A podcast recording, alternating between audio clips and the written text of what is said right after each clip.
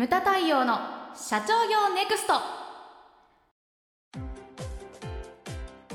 皆さんこんにちは。ムタ太陽の社長業ネクスト。番組ナビゲーターの奥脇彩です。太陽さんよろしくお願いします。はいよろしくお願いします。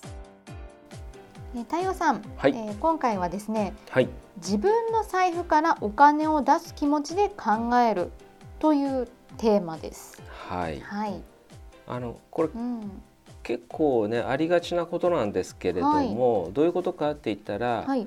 その社長ってやっぱりねその自分の商品に絶対の自信とかがあったりとかして、こう自分の商品が好きすぎるんですよね。そうするとそのなんなんていうかその商品の欠点であったりとかサービスの欠点であったりが見えなかったりとか、うんあのよくね会長のその事例でよく出てくるね京都のホビー屋さんボ,、はいボークスさんボックスさん。なはい。んていうのはその自分のところに入ってくる社員さんっていうのはやっぱり元自分の会社のお客様だったりとか、うんファンだったりとかする場合が多いんですよね。はいそうすると商品のことを好きすぎるっていうのもちょっとちょっと逆に働くことがあるんですよね。うんだからお客様に対して押し付けちゃったりとか、うんなんか難しい場合があるんですよね。はいで一回客観的に見ることっていうのが必要だと思うんですよね。うんでもちろんだからそれ商売でやってることですからね。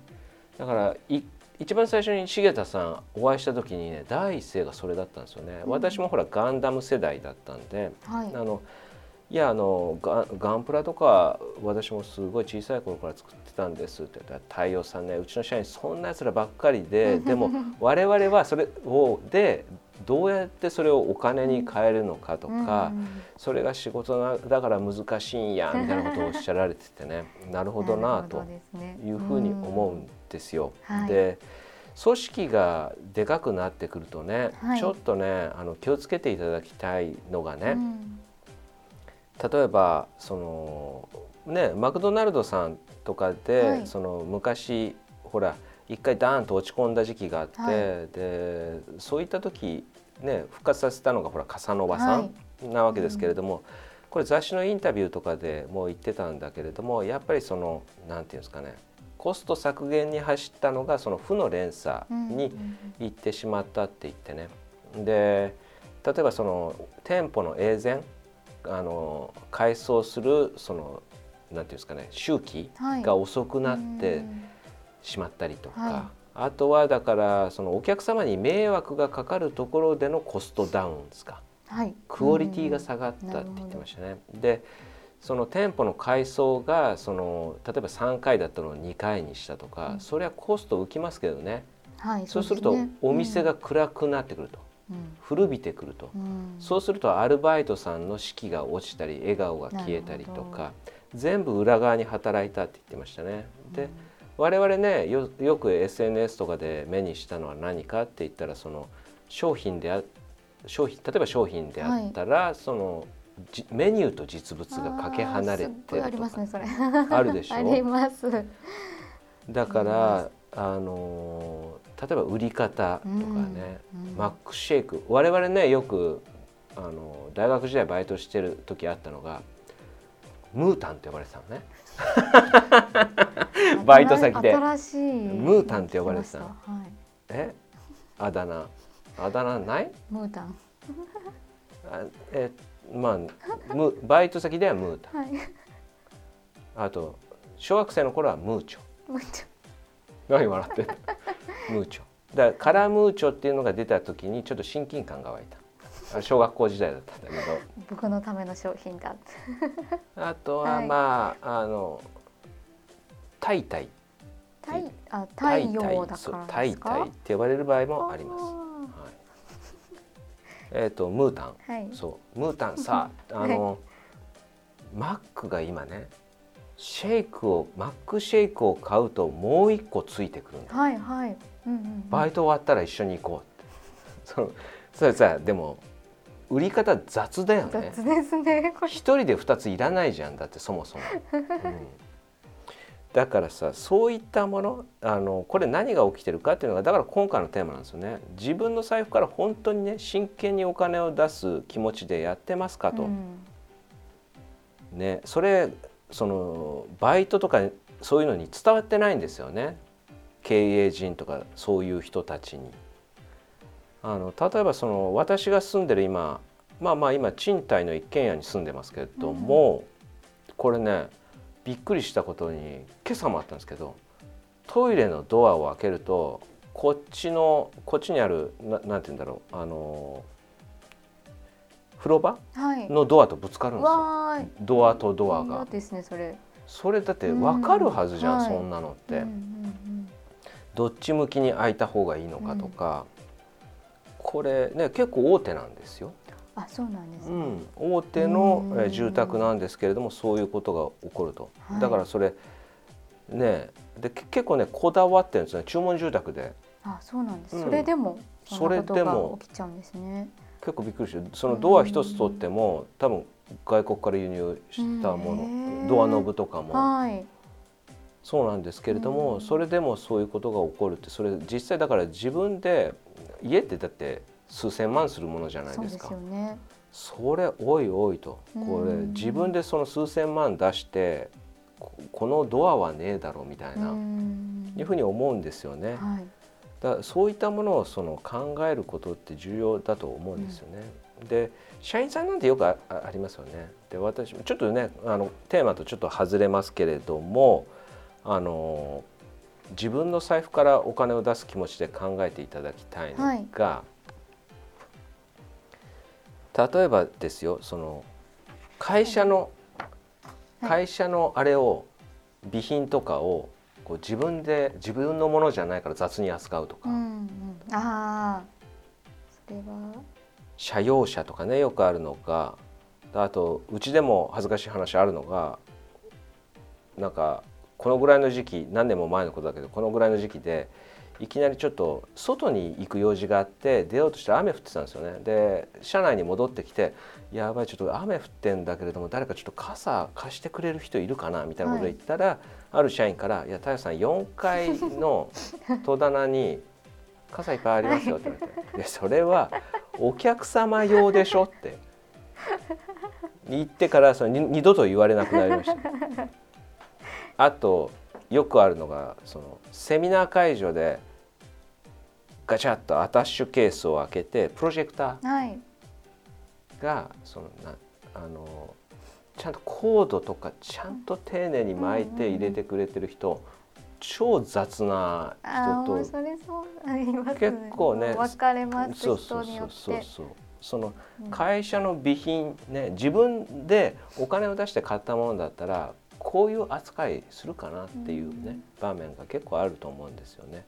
そういったことをこう考えていただきたいのとやっぱりその自社の商品ですよねそのじなんていうんですかねあのよくあるのがホテルとかのお弁当とか我々ねそのセミナー会場であるのがそのこの自分でこの値段出してうん。このお弁当を買うみたいなのが多々あったりとかしますよね。はい。うん、なんかあやちゃんとかなんかないそういう思いとか体験したこととか？ああ。りますよ。あの最近あれなんですよ。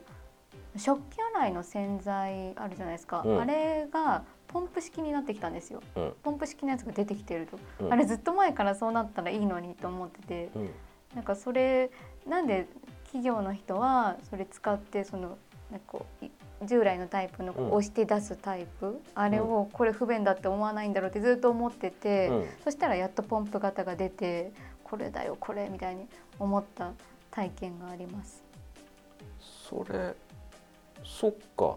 うんうん。今えでも結構前からじゃない？えっ、とさ最最近って言っても、うんまあ、数年こあこー数年っていう感じ。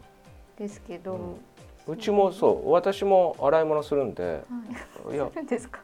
するする毎日する。すごい。今日早かったからはい。お願いって言って出てきたけど、洗い物は毎日やってますね。あのそうそう。ちょっと脱線脱線するけど。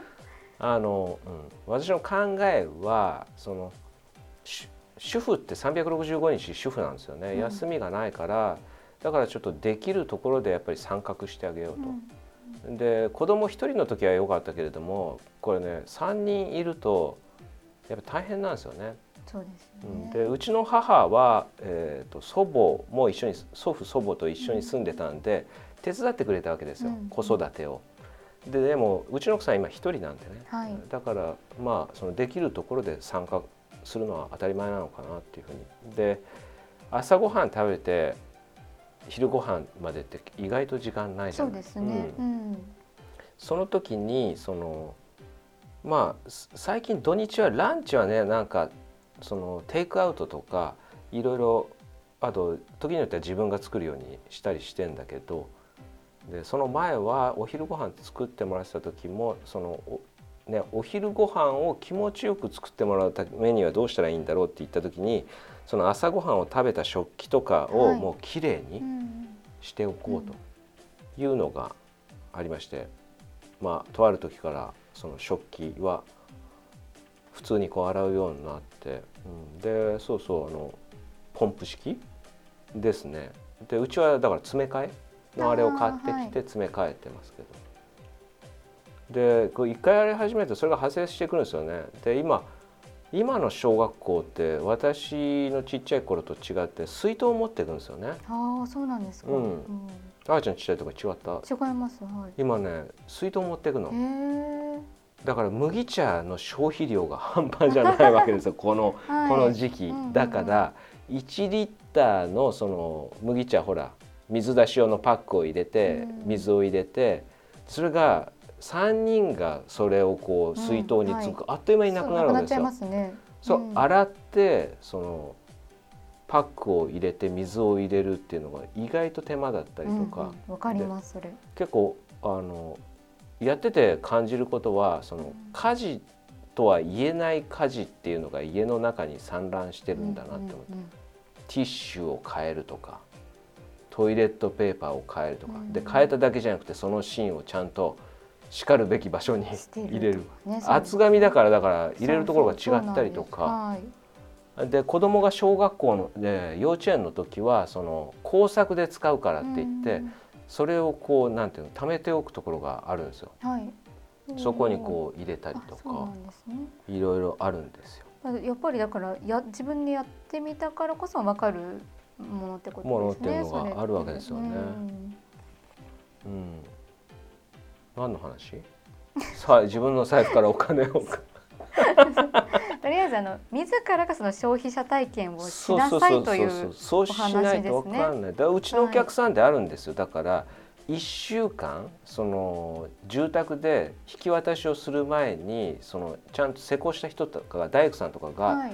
その使ってみるっていうの全部。そうなんですね。ね、そういうことがあったらそのうんドアがぶつかるっていうのも絶対ないはずなんですよ。わかんないですもんねうん、でそのよくあるのがほら日本は湿気とかもあるからドアがほらその湿気によって。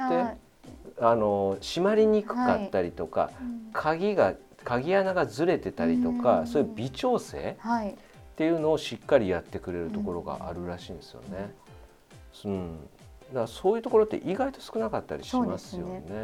うん。いうことをなんかじゅあのね、うん。気をつけていただけたらなと思うんですけれども、それだけでも結構新しい独自性とかも生まれそうですよね。うん。うん。自分がその買う側の立場に立ってやってみるっていうことはい。が非常に重要だと思いますね。はい。あと重要なのが、はい。そのクレームを一番怖いのはクレームを言わないで去っていくお客様なんですよね。だから、うん、市倉先生もね、あのずっとそういうことを言ってたんでだそういうなんていうんですかねお客様目線で、うんその社長が見て回るとかって大切だと思うんです。で前のね、えー、と結構前かに出てきたほらココイチの宗次さんなんかもそうですよね。あ、そうでしたね。真似できねえなと思うのが1日に7店舗はい。回るのをノルマとしてたと。でそうどこ行くかなんて絶対言わないんですよ。うんフラッと行ってあのお客様と同じようにカレーを注文して食べて、うんでそれで気づいたところをまた店舗にフィードバックするって言って、そのぐらいの気持ちがないとやっぱりダメだと思うんですよそうね。ムタ対応の社長業ネクストは全国の中小企業の経営実務をセミナー書籍映像や音声教材コンサルティングで支援する日本経営合理化協会がお送りしました。今回の内容はいかがでしたでしょうか？番組で取り上げてほしいテーマや質問などどんなことでも番組ホームページで受け付けております。どしどしお寄せください。それではまた次回お会いしましょう。